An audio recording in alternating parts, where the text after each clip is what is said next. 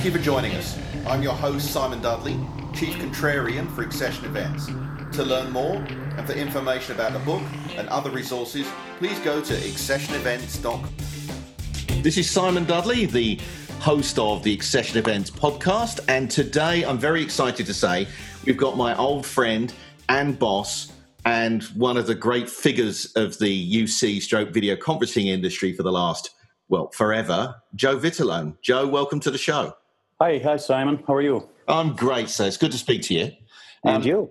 I've been looking forward to this. Uh, I don't know that there's any man alive who's got better stories than Joe Vitalone. you are somewhat famous for it. Normally, with food involved at Eddie V's in Austin, in my experience. Uh, yeah. Uh, but we can't take every one of our couple of thousand listeners to Eddie V's for dinner, although I'm sure we'd both like to. Yeah. Yeah, here in Austin or in Dallas now. Oh well, there you go. Well, yeah, well, obviously Austin for me. I'd much prefer Austin because uh, it's the Uber would be cheaper. So, uh, Joe, not everyone, and I know I, I'm even shocked saying this. Not everyone knows who you are. So you better explain who you are, what your day job is these days, other than being a semi-professional golf player, and um, and a bit of history. Where did you come from, and how did you get where you are today? Okay, so my role uh, today, Simon, is I'm the executive vice president and president of the Americas regions for Mitel Networks. Uh, what that means is I'm responsible for Canada, the United States, and Latin America. So approximately 450 million of the company's 1.2 billion dollars in revenue is in my is in my group. Uh, we're located in uh, we have 60 million con- uh, customers in over 100 countries around the world, and I'm responsible for a, a pretty nice chunk of that. So that's my day job. Uh, I've played very little golf now uh, as a result of my day job. Um, and uh, my, my background is, as you well know, because you've experienced about half of it, is voice, video, back to voice, back to video, now back to voice. So uh, I am a uh, I am a student and alumnus of uh, PictureTel, Polycom, ShoreTel, Life Size, Covi, which was funded by Polycom, uh, Mitel two stints, and so my career and I've kind of worked my resume backwards, uh, spans over 30 years, almost to the day. Now I've been doing this since 1985. Uh, I started in Mitel in 86. I guess the human, interesting human interest story was out of school, my first real good sales job was at Mitel in 86. I was responsible for the state of Texas. And now 30 years later, I'm running the, uh, the America. So it proves that I think with a little hard work, some good luck, and a lot of really good friends, you can, uh, you can move up the corporate ladder a little bit and we've had success along the way and um, in some startups that were successful uh, polycom um, via video being one of those um, ShoreTel is a company we we took public uh, Covi we sold to general electric and and certainly LifeSize i came in uh, after the uh, the company was funded, but was there during the uh, sale to Logitech uh, with you, and that was a very interesting time uh, and a great experience in my life. So that's uh, that's my background in a nutshell. Right. Yes. Uh, I have to say, when you talk, about well, we're going to talk about your luck uh, later because Mr. Vitalone, for many of us, is the. I mean, talk about jump out. Jump, you're incredible. I, I, can't even think of an analogy which is safe for the radio that I can use about how quote lucky you are. Now, luck is, as you've said before, uh, something you need to get in the way of. Yeah. But but we'll talk about that in a minute. Now, yep. you've had a 30 year career, as you beautifully explained one of the things that's happened in my career, I, have been in business nearly as long as you. I'm obviously many, many, many years younger, but then I started much younger than you did. Something must be true because, anyway, um, one of the things that's happened is that businesses keep getting disrupted, right? I was selling, as people have heard in this podcast before, I was selling dedicated word processors until no one wanted dedicated word processors, and we all went to PCs with WordPerfect on. And then no one wanted those, and everyone wanted Windows. And in hindsight, all these things became well, it's obvious that everyone would do these things, and they weren't obvious at the time. You, as the luckiest man I know, and I mean that as a as an absolute genuine um, compliment, because I don't believe in luck in the in the sense of you're not lucky, you just get in its way. You've been brilliant at this. When these changes happen, you've always got in its way. What's the secret? You can tell us now. Okay. Uh, so I guess I've had a uh, an ability to kind of see the future before it happened from a sales perspective. So a person on the technical perspective that is is fortunate, I guess, would be Brian Hinman from you know uh, PictureTel Polycom 2Wire fame. Uh, technically, he's one of the few innovators I know that has has has created and then started uh, billion dollar companies. He may be the only one, Simon. We'll have to take a look at that. But not many people have uh, started three different companies that went on to be over a billion in sales, like Brian uh, and Jeff Bernstein, and then certainly Casey King, uh, who you've uh, done an interview with on podcast. But for me, on a from a sales perspective, I've always had the ability to to see what the next uh, great thing is and I've also been able to take a look at how companies were formed and funded and take a look at teams. And I can tell if a team is going to be successful or not based on the characters that make up the, the beginning team. And so I've been fortunate to be on some really good ones at, uh, at the early days at Polycom, the very early days at PictureTel, at LifeSize, at ShoreTel, and um, all great companies in their infancy and certainly have, have gone on to be good companies uh, you know later on down the road but uh, for me that's the recipe but i focus more on the team than i do on the technology because i don't have the technical aptitude to be able to tell if a if a product is going to be successful like a brian or a, or a casey might uh, or even you, uh, but I certainly do have the ability to take a look at a group of individuals as a team and a leadership team, sales team, marketing team, and be able to predict whether or not that team will be successful.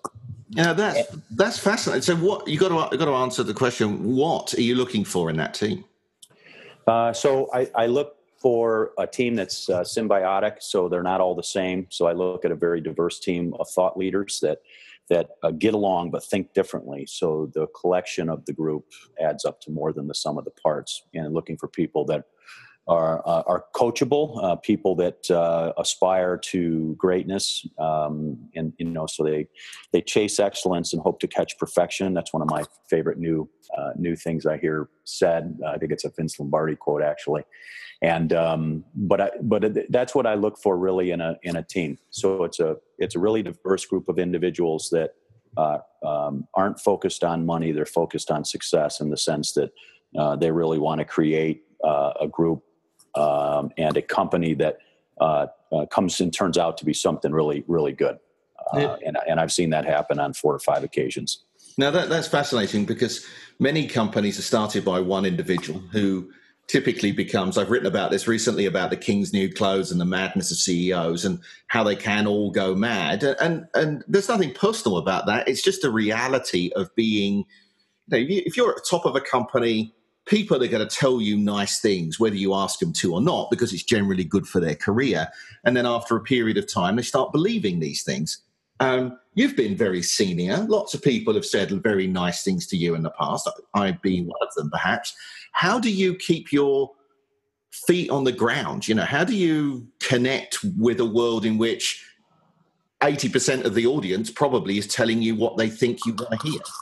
Uh, I've never let it, I guess I've never let it go to my head and I've never felt like I was the boss. I've always put myself as a colleague and as a peer. And I think uh, that's what inspires a lot of people.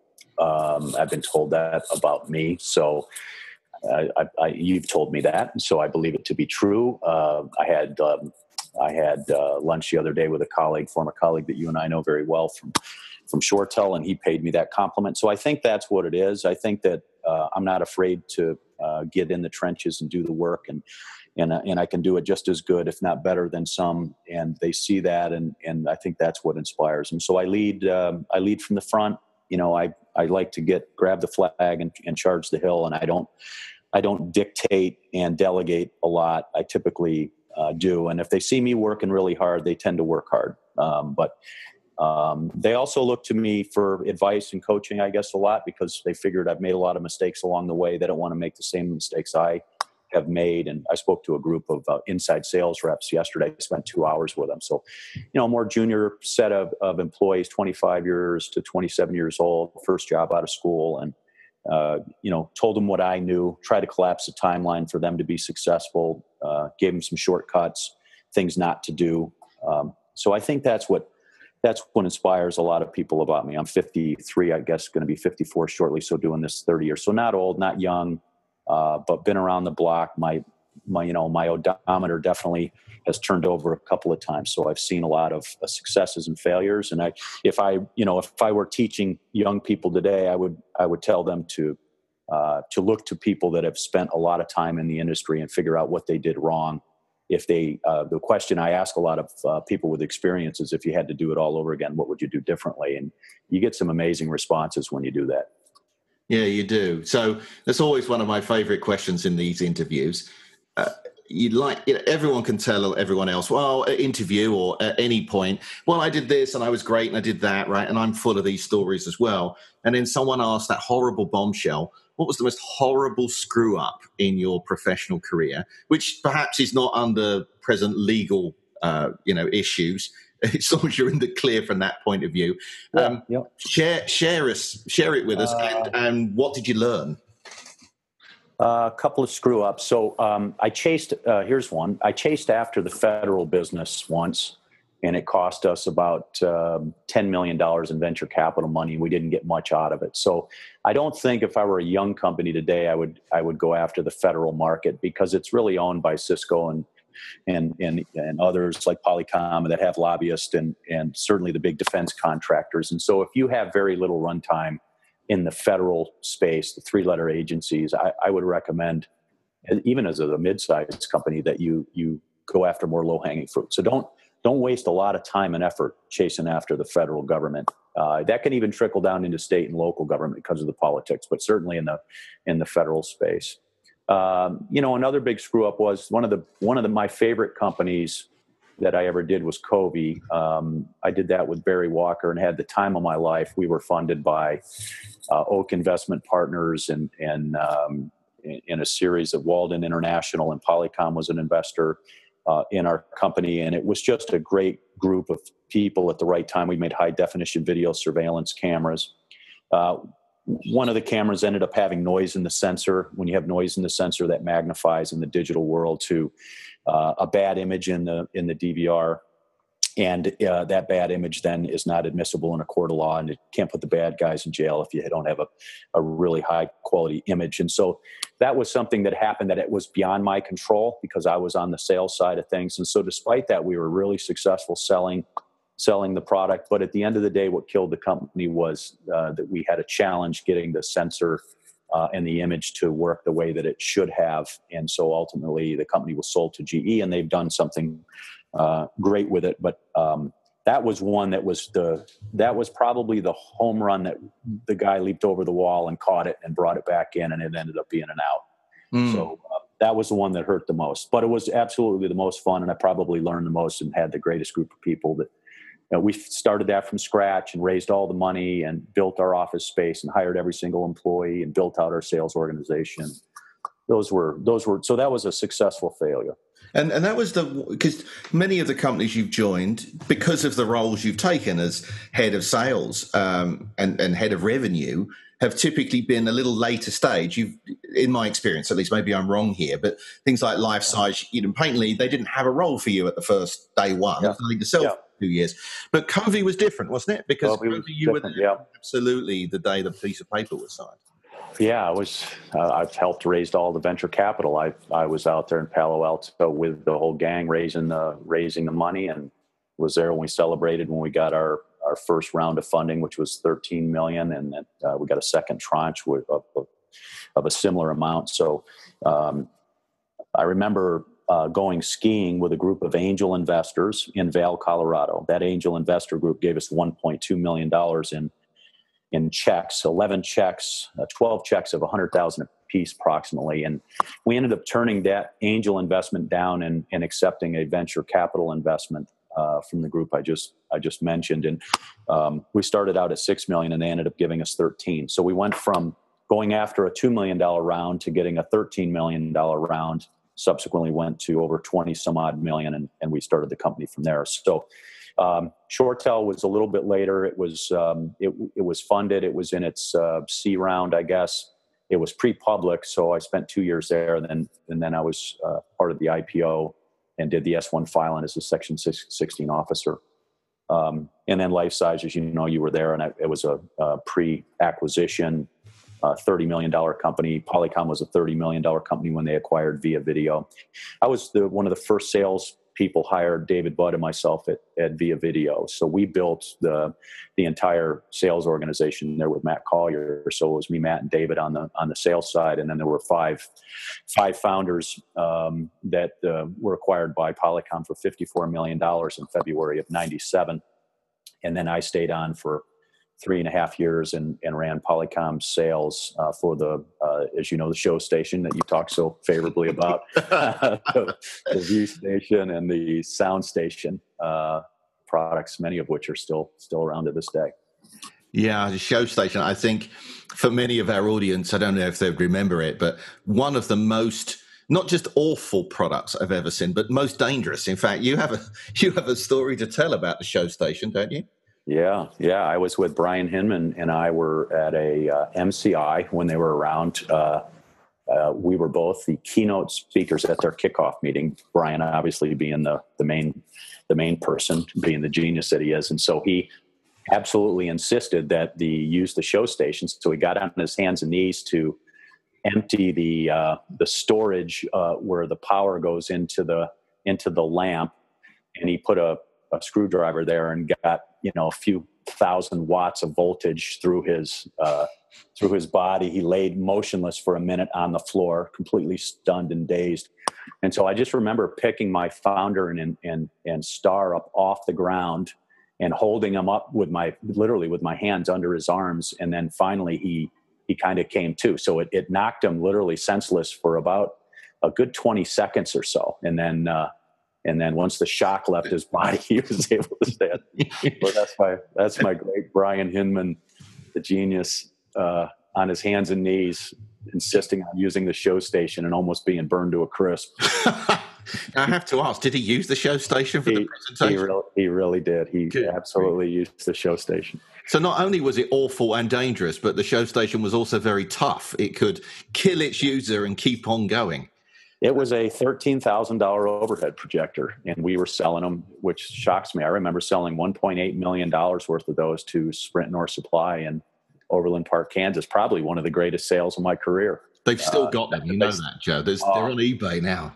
Yeah, they're Barrier Reef, I think, off the coast of someplace by now. Oh, but my word, they, they were the worst product. For those of you who don't remember this thing, it was, as Joe suggests, an overhead projector with some sort of data collaboration so that you could show whatever was on the the overhead on the foil at the other end of a call.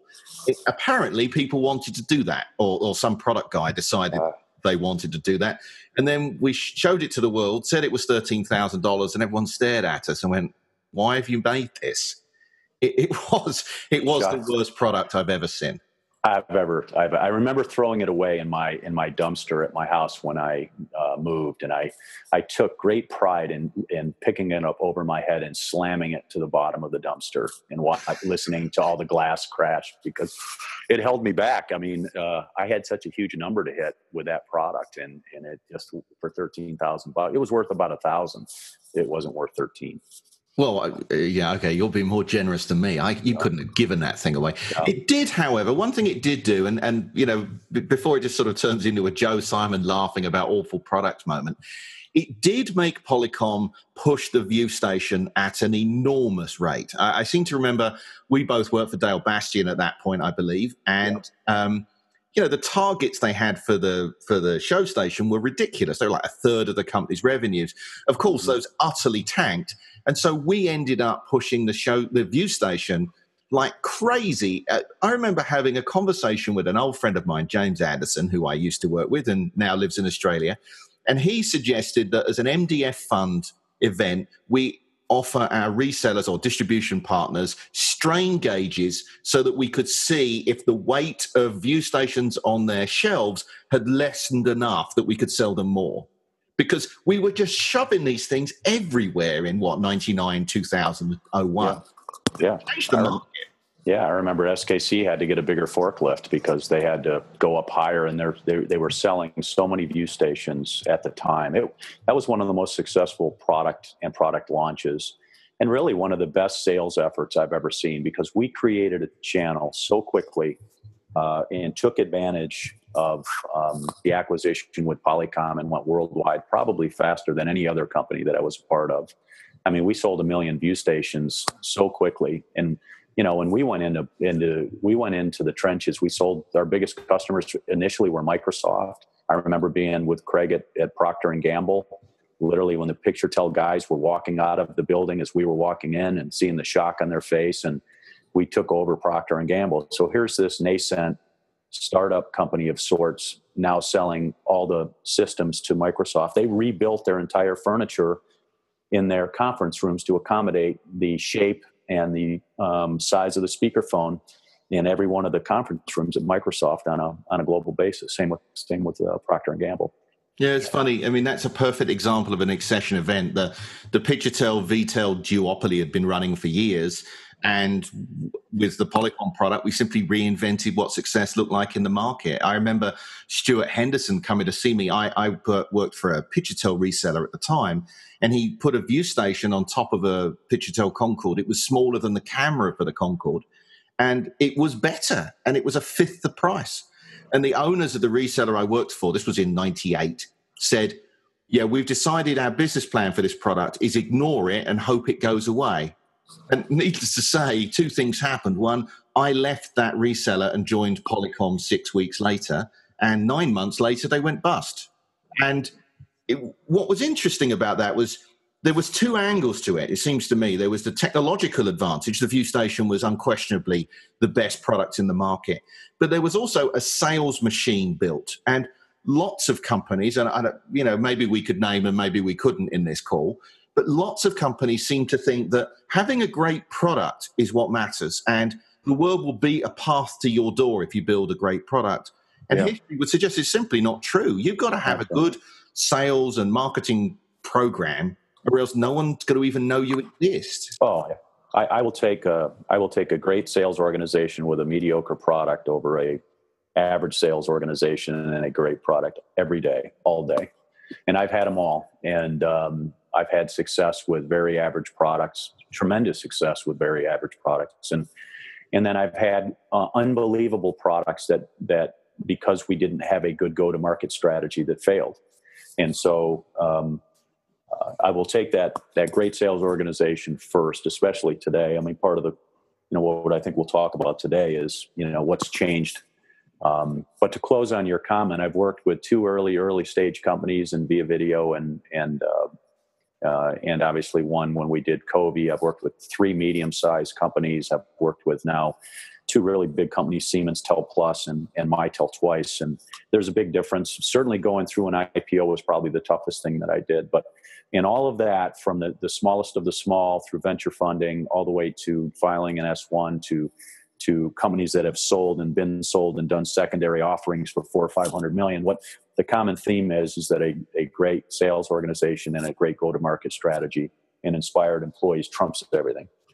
And um, and so that's what I look for when I when I make a change or when I hire is is somebody going to come to my organization today we have a company that's 42 years old are they going to be inspired by being at a 42 year old company or is this going to be boring for them and if it's boring they should move on if it's if if they want to try to help reshape and do something that really hasn't been done, certainly hasn't been done in 30 or 40 years, uh, then this is the place to be.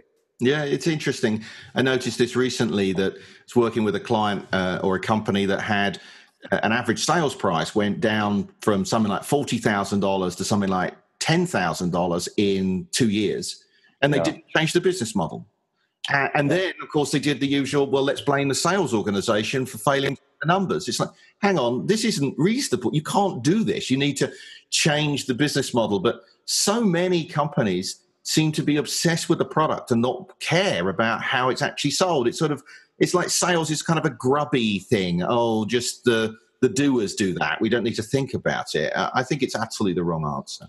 Yeah, having a having a really good, and that's what we did uh, famously. I think in the early days was uh, was really having a strong go to market strategy that was was very sound and then and then really in in most cases it's been an indirect selling model that I've been involved in and when your partners are making money and they're inspired and they feel like you're a colleague and a friend and an ally uh, in the market and you're not a threat to them they will do uh, some unnatural things and we, you know i've had the good fortune of having some just wonderful partner communities over the course of 30 years that I've worked with, and and when they really get that engine running, um, they they become exclusive. They keep the the average selling price high, uh, so you don't have to lower the prices, and and um, you can do you can do incredible things. Yeah, I agree. If you if you end up as a manufacturer who the resellers can't trust or doesn't don't feel they can trust, you've lost it. I mean, yeah. it's, it's, a disastrous set, set of circumstances. Yeah. So, so speaking of um, speaking of something different, because we need to move on, but this is this market is going crazy right now. Like Acano just got bought by Cisco uh, for what seven hundred million dollars. Yeah. Yeah, the, multi- the multiplier on their revenues was well, it, it was crazy because it meant basically that they weren't buying them for their revenue; they were buying them for their technology. Uh, you're kind of tangentially attached to that mm-hmm. in the sense that you see Cisco is all becoming one now. Um, what's your predictions? How's this market going to going to uh, shake out in the next year or two? Well, so it's I think what's what's going to win this this this race for this what's happening is you you know we've said and our CEO have said is we're going to be very acquisitive and we have been in the market. I think you're going to see a lot of consolidation on the video side of things. You're going to see it with Acano. I think you'll see it next with BlueJeans. Um, and um, you and I have been in the video industry for since the beginning, since it was really founded and, and took off. And, and the one thing that will hold it back uh, will be its uh, complexity. And so, what I see now with Acano and uh, with Pexip and with uh, BlueJeans and with you know Skype for Business and video is that they are doing a really good job of making video a lot more ubiquitous and open and I think the mistake that Cisco made early on was when they acquired Tandberg and they had all that telepresence, and the telepresence stuff was $100,000 a room, and then it came down to 75 a room. It could only talk to itself. What we're seeing today with Acano and other uh, companies like that is that they are are are becoming very standards based, and they are allowing uh, they're allowing video systems to um, to attach to one another a lot easier, more seamless, allow you to use your collaborative tools better, uh, so that people will choose video, um, you know, as quickly as they will choose voice. And you know that's what Skype did brilliantly, right? Skype was free, yes, uh, it was low grade, and kids were using it a lot, uh, but they were using it because it was easy. I could just type in Simon Dudley, I could find you anywhere in the world, and I could do a call.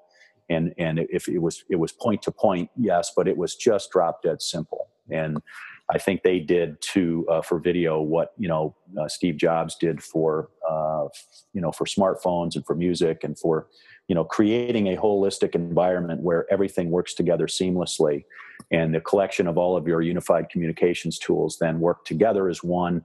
And they don't fight with one another. It's very easy to use. And I think that's the recipe. And for companies that solve that complexity problem, and make it drop dead simple to use, uh, those are the ones that are going to win. And there's a few people out there that I'd keep an eye on, and I've named a few of those here on the on the podcast. Sure. Uh, it's interesting. It seems to me that video conferencing is becoming much less of a standalone application in its own right and basically an application built into other things. It's pretty obvious that that video is just going to become another app within a UC play for many of the players, for example. Already is, you could argue, from some. Um, yeah. It, it's also just becoming the whole idea of spending twenty thousand dollars or fifty thousand dollars on a video room is becoming an anathema. I mean, nothing in IT costs fifty thousand dollars anymore. I think that people are are just looking at it, go, no, no, no, this needs to be hundreds of dollars, not tens of thousands of dollars. Hopefully, that will change the way the market works because I, for one, find it fairly moribund. I mean, it hasn't changed in many senses for mm. 10 years in, yeah. in, in, the sense that there's the same resellers selling the same products or same types of products. Yeah, they're newer, yeah, they're better quality, but the market hasn't grown. Now, 96% of meeting rooms still don't have any video conferencing. That to me is the problem, not whether I can do 1080p at 60 frames.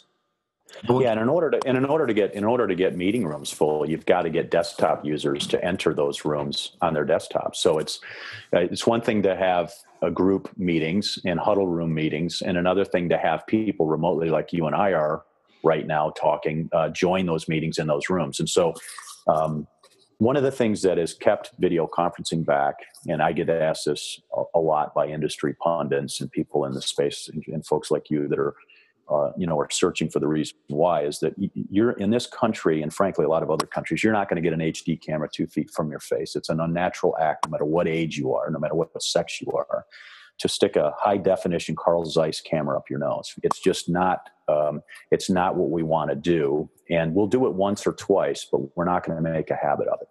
And so uh, it is a human factors issue that people haven't figured out um, you know, one of the reasons why Skype took off was it, it wasn't HD. It was a very small image, and it was it was really young people. And I I think a lot of folks just don't want to have a camera that close to their face. It's uncomfortable. For the reason why when I talk to you, I don't stand a foot away from you.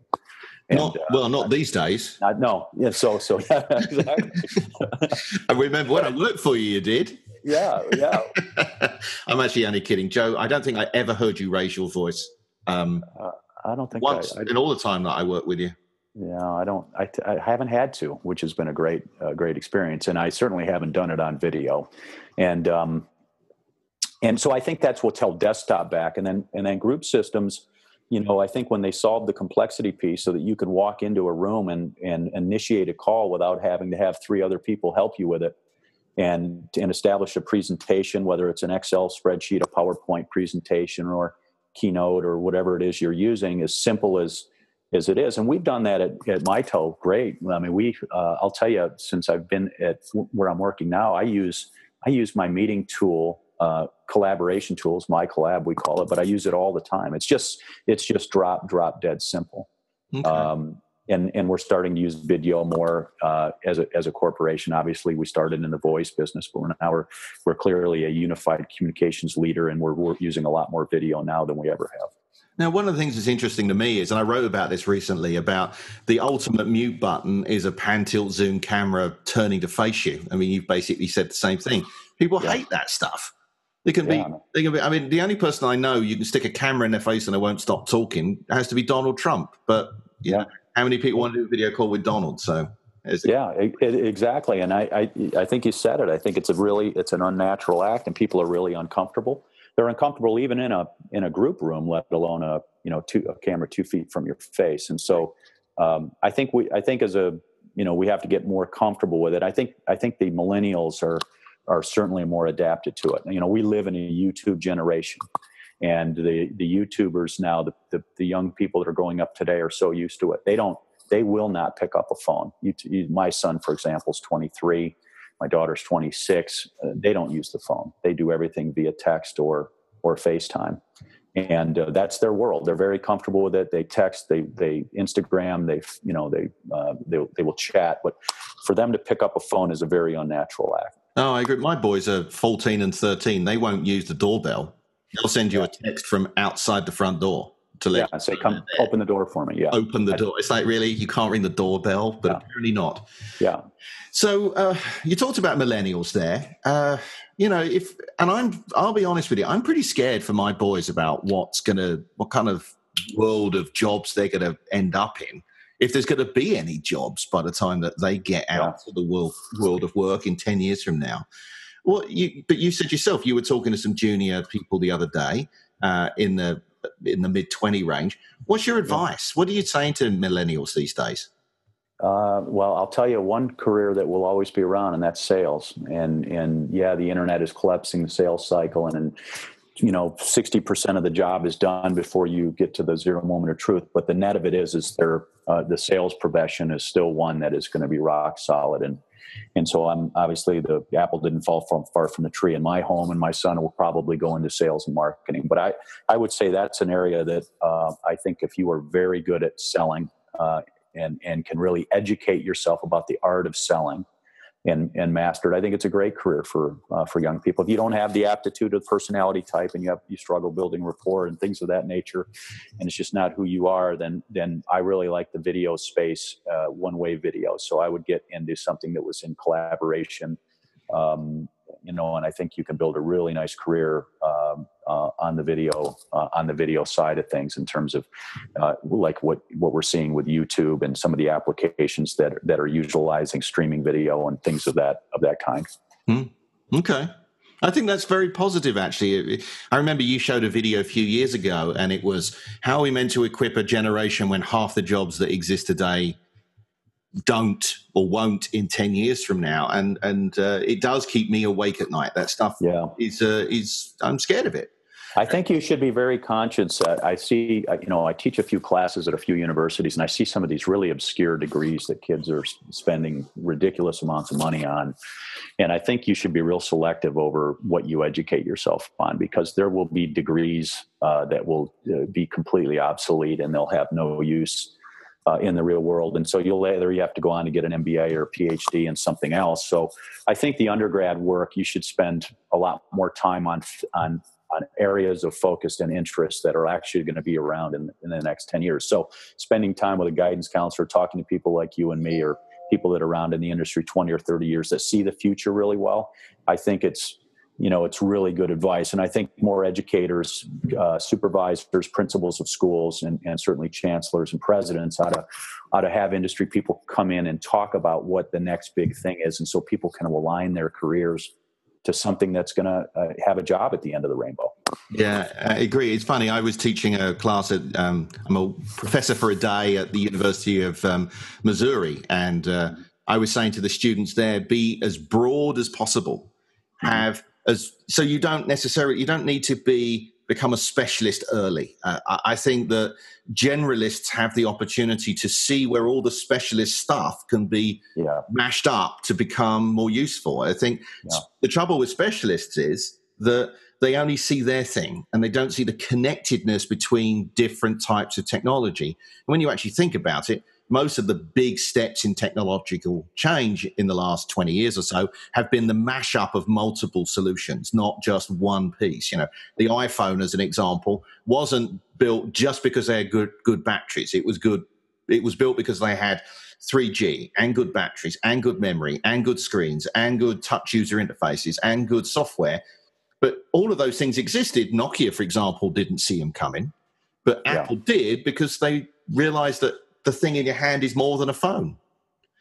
Uh, yeah, and I think the, the, that's the, well, that was the genius of what they did. What Jobs created. What he he he took a product and he took music that people were getting for free, and he made everybody pay a dollar for a song. Yes, and he did it. He did it because he created a holistic environment where all of those tools work together as one, and you were a lot better off with all of them than you were with just one of them. And so you bought everything. You bought a MacBook Pro, you bought an iPhone, you got an iPad, you've got cloud, iCloud, and you've got iTunes, and, and now you pay uh, a buck 26 a song for something that you were, you know, most everybody was getting for free.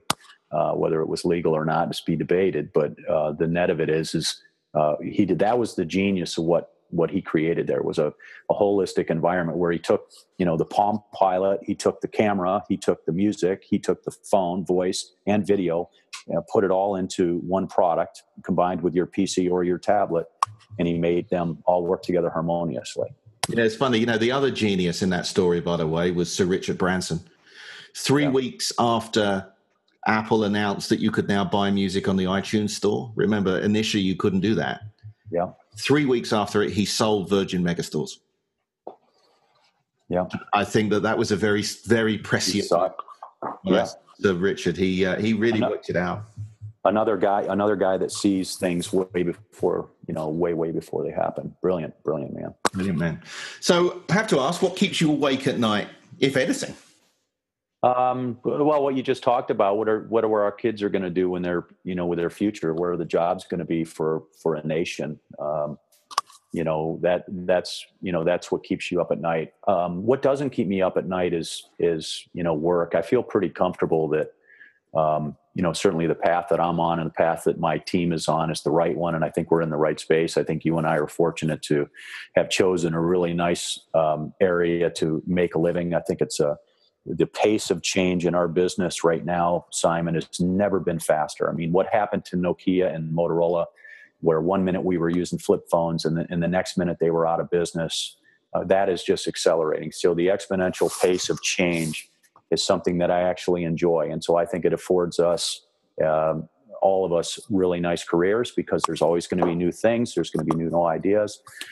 I think people need to continue to sharpen their saw and to keep their sales skills sharp and and uh, continue to do the things like you were doing and taking chances and risks and um, but but maintaining your network uh, and utilizing your network to your advantage. And I think if you have a really strong network, uh, I think it will it will take you. It's your safety net, and I think it'll take you a long, long way. So I worry about our, our I worry about our children, not just my own, but I worry about um, our kids, our kids' kids. Will there be jobs? Will there be jobs that, and will they be inspired? Um, you know, those are I think those are things that are that that keep me up. Mm, I agree. Well, look, Joe, it's been an absolute pleasure. Um, we've been friends for thick end of 20 years. I've worked for you for a number of those. It's always been great fun. Uh, we're going to keep in touch, and I really appreciate you getting involved today. Is there any last thoughts you want to give our listeners before I let you go? No, Simon, I'm really proud of you. I'm really, I'm really happy to see you doing what you're doing. I think you're great at it. You're the best I've seen. I think I've said that uh, in the preamble of your of your book, and I meant what I said. And I'm really happy for you and Mimi. Congratulations on your nuptials, and I hope you have a you have a wonderful rest of your life. That's great. Thank you, Joe.